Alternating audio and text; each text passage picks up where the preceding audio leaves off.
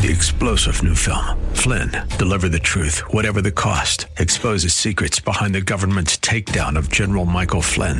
Flynn knew what the intel world had been up to. He ordered the first audit of the use of contractors. This set off alarm bells. He told the truth. He was the most dangerous person for Donald Trump to hire. They had to get rid of Flynn. Flynn, deliver the truth, whatever the cost. Available now. Watch it today. Go to salemnow.com. Salemnow.com.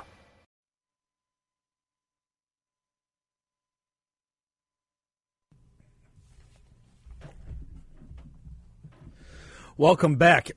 Happy July 8th, 2021. Well, now it makes sense why we haven't heard of the name of the officer who shot Ashli Babbitt. She, white and Trump supporter, unarmed, shot dead on January 6th. The only fatality in this violent or fatal insurrection, as the media and the Democrats keep announcing it. By the way, insurrection is a literal federal crime. It's codified in Title 18 of the United States Code, Section 2383, and it reads, quote, Whoever incites, sets on foot, assists, or engages in any rebellion or insurrection against the authority of the United States or the laws thereof, or gives aid or comfort thereto, shall be fined under this title or imprisoned not more than ten years, or both, and shall be incapable of holding any office under the United States. Close quote. Guess how many protesters or rioters on January 6th have been arrested or charged with insurrection? Zero. Zero. Zero. That's right. Former attorney generals here in Arizona can write of the thousands who stormed the Capitol violently armed to try to overthrow the government. There weren't a thousand people who went into the Capitol that day. And not a single firearm or knife was confiscated. The only gun used was the one used to kill Ashli Babbitt, white, Trump supporter, unarmed. The current U.S. Attorney General of the United States, yes, U.S. Attorney General, said, quote, I have not seen a more dangerous threat to democracy than the invasion of the Capitol. He called the assault, quote, an attempt to interfere with the fundamental element of our democracy, a peaceful transfer of power, close quote. I wonder where he was on 9 11. Wonder if he ever studied what Franklin Roosevelt did, or Woodrow Wilson, both in rounding up people based on race or politics. Fundamental element of our fundamental element of our democracy was interfered with, so much so that the House had to recess for something like maybe five hours. They were back at work that night. The two most common charges against those arrested and detained for January 6th are trespassing and disorderly conduct. Both misdemeanors, meaning less than six months in jail. There are no felony charges against the vast bulk of the 400 plus people who have been charged with committing a crime that day. But back to Ashli Babbitt's killer, if I may. Recall, this is an unarmed woman shot from behind. If Ashli were black or liberal left, her name would be everywhere. People, in fact, would be shouting, say her name. The person who shot her would have been suspended, fired, or urged to resign and would be facing fel- felony homicide charges right now. And his name would be everywhere, as Derek Chauvin's was. You might even see attorneys for Ashli holding daily press conferences that the cable news media would break into programming so as to cover. You'd probably have Kamala Harris visit the family. Joe Biden certainly would call them. But Ashli was the wrong kind of victim in the wrong time of our history. Someone forgot to teach Ashli in grade school that you have to be of the right race to get the same recognition, rights, and privileges as others when it comes to your assassination. And if you are white, white that is not going to do it. Justice John Marshall Harlan, it turns out, was wrong. There is a caste system here, and it will turn us into a failed and tribalistic anarchy if we don't stop it even as well informed uh, of uh, as our cultural caste system that the left has erected is, and as well informed about it as I am, I was continually surprised over the blase attitude taken over Ashli Babbitt's shooting. Time was, even the guilty of the most egregious of, egregious of crimes had liberal defenders, be they right wingers like Randy Weaver or murderers like the Tison brothers here. Gerry Spence represented the first, Alan Dershowitz the second. All that's changed. Civil liberties and uniform, consistent application of single standards of law have been defenestrated by the left in America. First, it took over the ACLU, replacing the mission of defending civil liberties of any party so as to only defend the notion of equity and diversity. Not enough colleges, I guess, to do that. Surprised as I was, reading this morning made it all the more clear to me. Guess who the number one suspected gunman was that day on January 6th? Guess who the person is people see the most evidence for having shot Ashli Babbitt to death? Paul Sperry at Real Clear Investigations has the goods, the details, the facts, and the quotes. And it very much looks like a Capitol police officer named Michael Byrd. The one thing about Michael Byrd I would almost never mention or notice, except for the odd and anfractious and nonsense making case of Ashli Babbitt's death, the one thing that's perhaps explanatory here is that Michael Byrd is a black man. A black officer shooting a white Trump supporter? Of course, that counters the entire narrative of the entirety of last year, certainly last summer. White cops shooting black innocents. And just as last summer needs to be forgotten, never mentioned, never brought up, memory hold, so too does Ashli Babbitt's death and her assailant. Or I should say, her life, because that's what's being discounted here.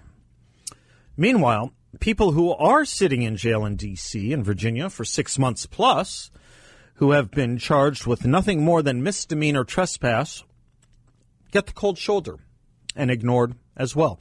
Every law student at every D.C. law school, from Georgetown to American University to the D.C. College of Law, ought to be volunteering to defend these incarcerates based on the First, Fourth, and Fifth Amendments, seeking their release under habeas corpus or some other civil liberty argument.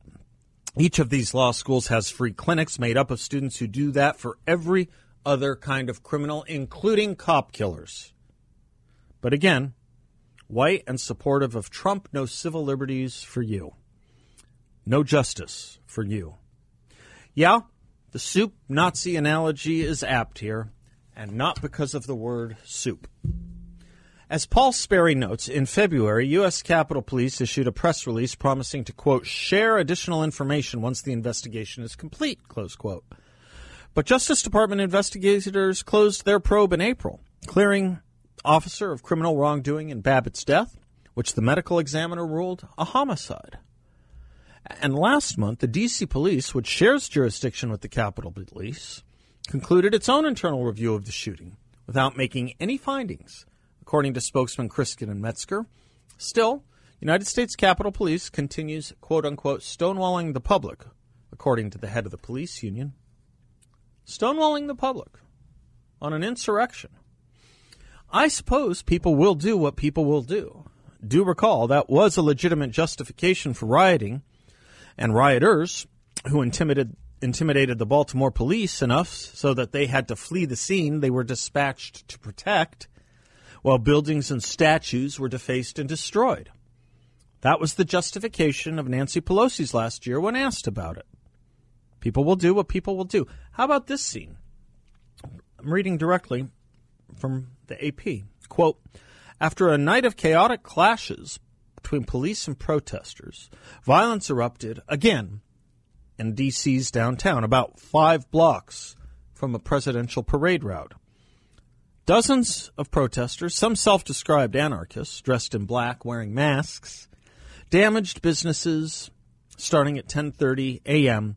just before the president's ceremony for swearing in got underway. Authorities arrested 95 people, some charged with rioting, not trespass, rioting, in the Franklin Park area. And acting police chief Peter Newsham said there was, quote, significant damage to several businesses. Two police officers suffered injuries as protesters threw bricks, trash cans, and other objects and ignited small fires. Despite the arrest, the demonstrations continued through the afternoon, and police used pepper spray and flashbang grenades to hold back the crowds, refusing to let people closer to the parade route.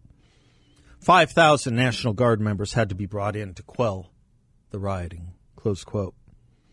That wasn't January 6, 2011, or Inauguration Day 2021. It wasn't January 6, 2021. I'm sorry, that wasn't January 26, 2021, or Inauguration Day 2021. That was January 18th, 2017, the day of Donald Trump's inauguration, where the police had to use pepper spray and flashbang grenades to hold back rioters. Is that an interruption with the peaceful transition of power? Guess what? Six people were acquitted.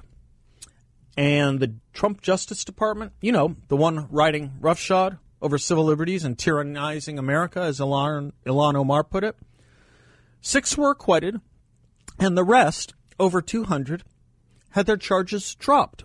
Again, by the Trump Justice Department, which doesn't believe in civil liberties or civil rights. Dropped all the charges. That, by the way, was not considered an insurrection. The wrongs there against Republicans, cops, and Donald Trump were watered down, diminished, reduced, even ignored by the mainstream press and, of course, the Democrats to the point where they are now sufficiently memory hold. And by watering down, diminishing, and reducing the death of Ashli Babbitt, we are watering down, diminishing, and reducing the importance of violence, death, life, and homicide. By saying certain lives don't matter as much as others or don't matter, we say certain deaths don't matter, and thus certain wrongs don't matter. Join the party, obtain a get out of murder free card. Join the right race, an impossibility, obviously, going to the nature of the wrong of judging people by race, and you obtain a get out of rioting free card as well. But be white, be Republican, and rights and wrongs don't matter as much. You assume the risk for being an enemy of the state. Many of us know that term from Henrik Ibsen, some know it from Shakespeare's Coriolanus, but it has a far worse pedigree, as the folks at Wikipedia point out. The term enemy of the people or enemy of the nation is a designation for the political or class opponents of the subgroup in power within a larger group. The term implies that by opposing the ruling subgroup, the enemies in question are acting against the larger group, for example, against society as a whole. It is similar to the notion of enemy of the state from Roman times, hostis publicus, typically translated as public enemy. The term in its enemy of the people form has been used for centuries. The Soviet Union made extensive use of the term in the 50s, notably by Stalin. It is routinely used by authoritarian leaders. The concept has wide ranging use, usually used by left wing tyrannies and authoritarians. It let the USSR criminalize dissent. And regarding the Nazi plan to relocate all Jews to Madagascar, the Nazi tabloid Der Stürmer wrote, quote, the Jews don't want to go to Madagascar. They cannot bear the climate. Jews are pests and disseminators of diseases. In whatever country they settle and spread themselves out, they produce the same effects as are produced in the human body by germs. In former times, sane people and sane leaders of the people made short shrift of the enemies of the people. They had them expelled or killed, close quote. That's what the Nazis thought was sanity. Now, what do you say about those who identify racial group habits or predilections as based on color?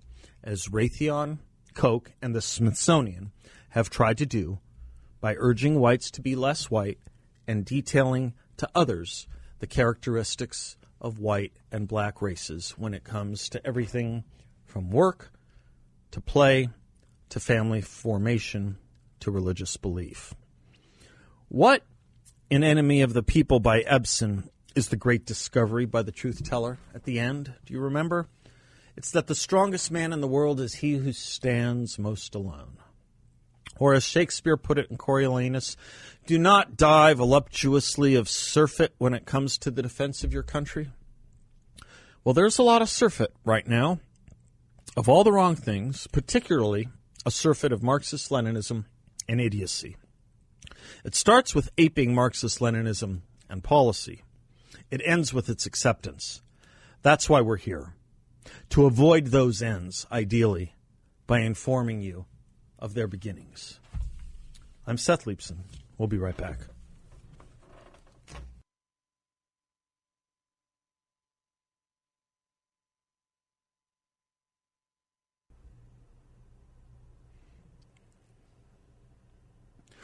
Welcome back to the Seth Leibsohn Show, 602 508 0960. Brooke Rollins, who is the head of uh, America First, is going to be our guest in the next hour. She is one of the plaintiffs, co plaintiffs with Donald Trump suing social media. She'll tell us all about that lawsuit and um, not only the merits, but how we can rein in the tyranny of social media, which we all really do very much rely upon. By the way, has anyone used that new application Getter, G E T T R, which was discussed last week and started by Aaron Miller of the Trump Organization? This was going to be a new and improved Twitter, except without the censorship. Has anyone used it? Has anyone tried it? I believe it debuted on Sunday.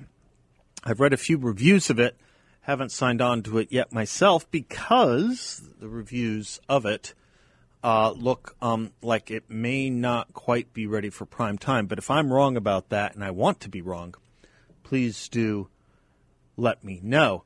All right, did you know this was going on? I didn't know this was going on. Holy smokes.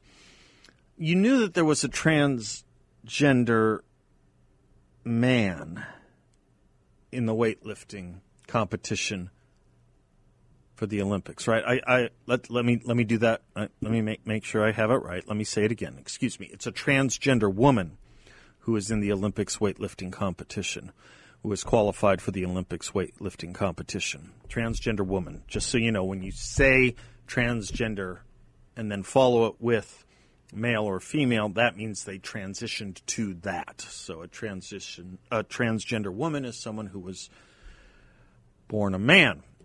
Now we have another transgender woman who um, is on the BMX uh, bicycle riding team, Team USA, and her name is Chelsea Wolfe, 28 years old, Florida native uh, she tweeted she wanted to compete in the Olympics so that she could, quote, burn a U.S. flag on the podium.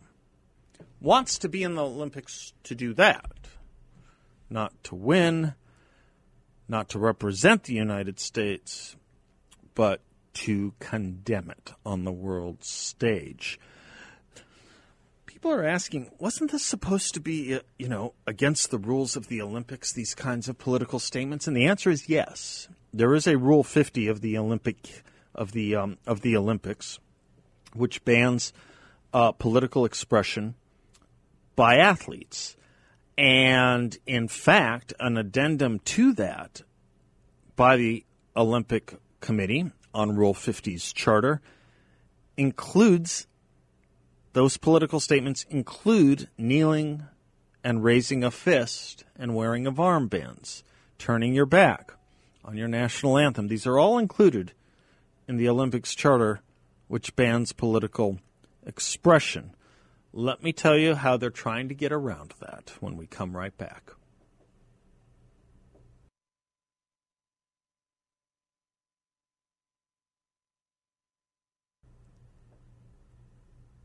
Welcome back to the Seth Leibsohn Show, 602 508 0960. Rule 50 of the Olympic Charter forbids political expression by Olympic athletes. That includes not just speech, but expression from armbands to kneeling to turning your backs on your flag or any flag, particularly. Um, the um, athletes that are bragging about using um, the opportunity to burn the American flag, as uh, one of these athletes uh, just uh, said uh, she wanted to do. Chelsea Wolfe on the BMX team. Let me come back to that in a moment as I first go to John Dombrowski, who has our culture and economy update. His company, Grand Canyon Planning Associates, grandcanyonplanning.com is his website, and his radio show is here every Saturday morning at 7 a.m. on 960 a.m. It is called The Word on Wealth. John, how are you? Happy Thursday. Fantastic. Thanks, Seth. All right. What do I need to know? The stock market looks like it's all red today. Yeah, we had a little pullback today. Yeah. A couple of interesting things occurred. Um, we had, of course, uh, Japan making an announcement that they're going to be um, canceling any type of uh, people to be able to be in the stadiums during the Olympics, Mhm. which uh, they're concerned about the uh, COVID 19, of course, the new strain of COVID 19. Mm-hmm. Um, and that's an unfortunate scenario. So it seems to be a little bit of a hiccup. Wondering if the if the economy, the world economy, is is certainly going to be on track. Of course, the U.S. economy seems very healthy at the moment here, but we did see um, a little bit of a sell-off in the markets today because of this. And I also saw, uh, you know, usually when we see a sell-off in stocks, we see people flow, flowing into bonds, and we did see that in interest rates. The 10-year Treasury dropping below 1.3% for a short period of time today, which pretty significant drop over the past month we've seen uh, for that 10-year Treasury. Just telling us again maybe that people are still a little bit concerned, not quite sure if this is, uh, you know, for in a full recovery at this point yet or not. Thanks, John. Yeah, that Japan that, that Japan story is kind of interesting. I was trying to read up on why the Japanese were having such a hard time with vaccinations, and it turns out a lot of it has to do with the laws in Japan. Uh, as well as uh, as well as the way they do distribution, I don't know that this will be overcome at all. Uh, but I have to tell you, and you may not agree, and you don't have to express your opinion. I'm increasingly unhappy with the Olympics. Seems like every four years I like them less and less, and I didn't quite love them to begin with. But John, that that doesn't require that doesn't require uh, everyone's opinion. If it's enough to move the markets, uh, then obviously uh, that affects everyone's uh, income and everyone's retirements. New jobless claims uh, uh, seem to be holding uh, holding pretty low too, right? That's a good yeah, sign. yeah, and I, I do think that we we here in this country, Seth, I believe, are probably going to lead uh, the rest of the world out of this. I do too. Just just as you know we do with most things. Yeah. Um, and, and again, if we even though we're having all of this, uh, just you know the unusual scenario of more jobs available with all these people yet with high unemployment still. Uh, little by little, we are starting to see these jobs being filled. The challenge, though, Seth, is is that there's a lot of people who want to work from home, right? Yeah. They've had this opportunity, the taste of not going to an office every day. And I did hear a comment this morning on one of the channels, which I thought was rather interesting. Hey, if I want to go out to dinner or go get a taco somewhere, and uh, you know, I got to have someone there to serve that taco Yes. to that Yes. to that person Right. you know, it's not as if this is a technology job. And so people do have to go back to work. We're not going to be able to run this country uh, with everybody sitting at home in their living room and working from home remotely. It's just not going to work. We have to have bodies back out there uh, working with companies. And I think there's going to be some, definitely a hybrid for a lot of companies, allowing people to maybe work, you know, part time in an office and part time from home. But there's a lot of companies out there that really do believe they need to get people back to the to the office to really complete the mission of whatever that company's Yeah, I do, what I don't want is a new normal where service just you know basically Yeah. stinks, and we have to get used to it, right? Yeah, we want to be able to talk face to face with people sometimes. It just is easier than having to do everything via phone or internet. You betcha. Thank you, John. You bet. Securities and Advisory Services offer the Client One Securities LLC, a member of FINRA and SIPC, and an investment advisor, Grand Canyon Planning Associates LLC, and Client One Securities LLC are not affiliated. Thank you, so much. Seth. Thank you, John. I'm Seth Leibsohn. We'll be right back.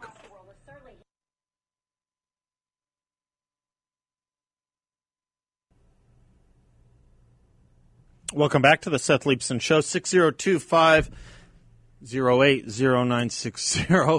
Uh, Johnny Carson, you ever watch old Johnny Carson Tonight Show shows? He had a pencil he tapped, and it was a specially made pencil form. It had an eraser on either side, on both sides of it. There was no lead. Do you know why? So he wouldn't stick himself, stab himself, which I just did. That's what made me think of it. And I thought, mm, okay, that's why Johnny Carson made the big bucks. And um, anyway, I was trying to explain uh, earlier how progressives are trying to get a, around Rule 50 of the Olympic Charter, which bans political expression. I was doing it in um, in in response to learning about a transgender woman, a now second one that I know of in the Olympics, qualifying for the Olympics, who said she wanted to burn a U.S. flag on the podium if she uh, if she were to win. And while this would normally be banned, as would kneeling or turning your back on your flag or your national anthem, you have people like Casey Wasserman. Are you familiar with Casey Wasserman, chairman of uh, the 2028 Olympic uh, Committee for Los Angeles? And liberal uh, said, I don't believe anti racist speech is political speech. I believe it is a political standard we all need to be operating on. You do understand this is a very subtle shift I want people to be attuned to this is how you engage in censorship. This is how you engage in making people persona non grata or Untermenschen.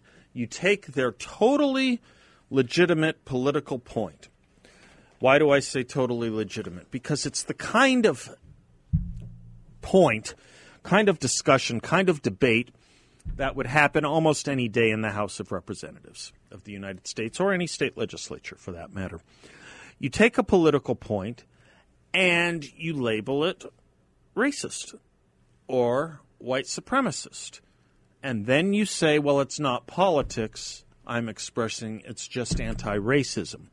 Now, you lay that predicate, you lay that predicate down, you got to nurture it for a while. You got to nurture it because you can't go immediately from, uh, I don't like Republicans to tax cuts are emblems of white supremacy. You, you, you need to you need to let that mature a little bit. You need to let that ripen a little bit. You need to plant some seeds and some flags into the American lexicon. You can't just make that leap immediately. So that's why you didn't hear right after right right on January 6th or right after the days after you didn't hear that this was a white supremacist attack. You didn't hear that. That came later. That was people on the Democratic side putting their finger in the air and thinking, how can we marginalize our opposition, the entire Republican Party, based on the irrational and erratic acts of something like eight tenths of 1% of Trump supporters?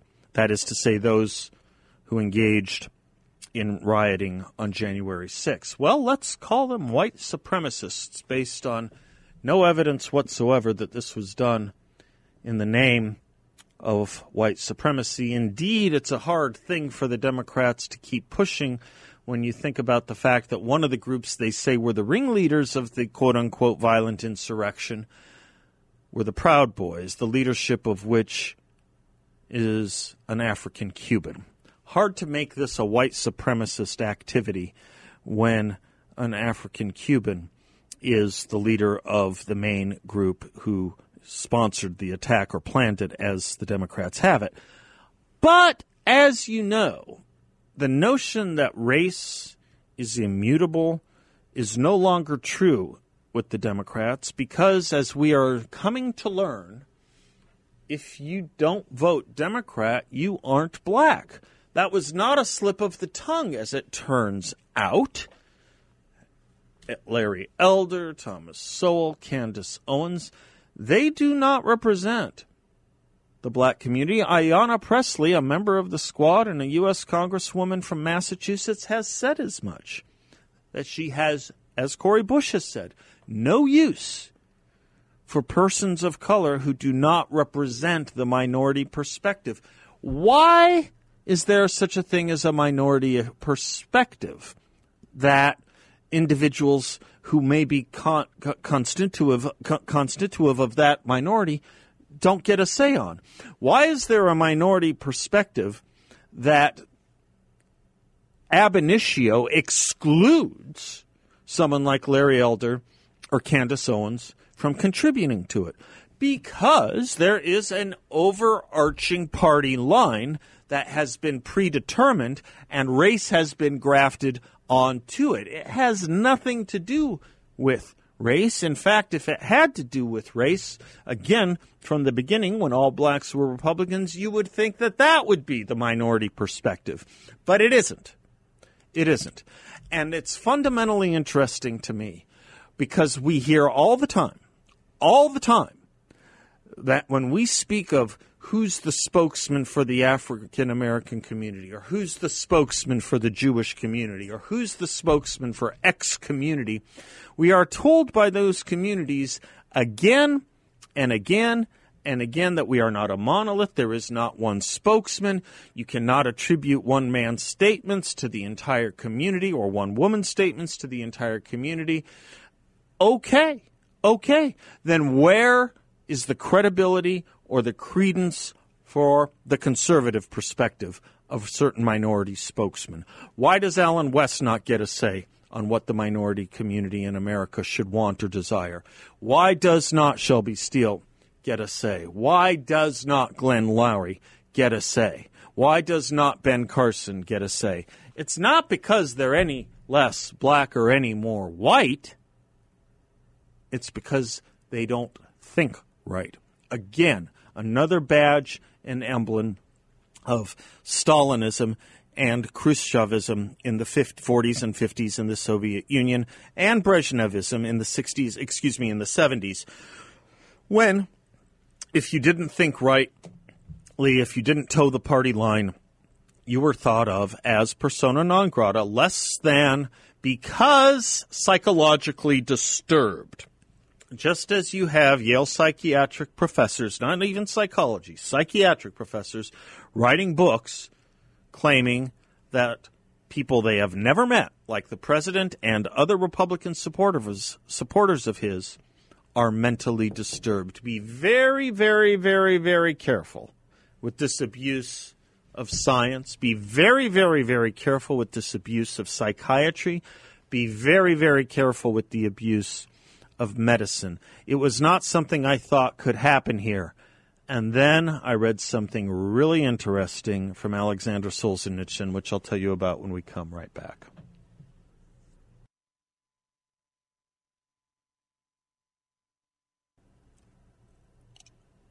Welcome back to the Seth Leibsohn Show.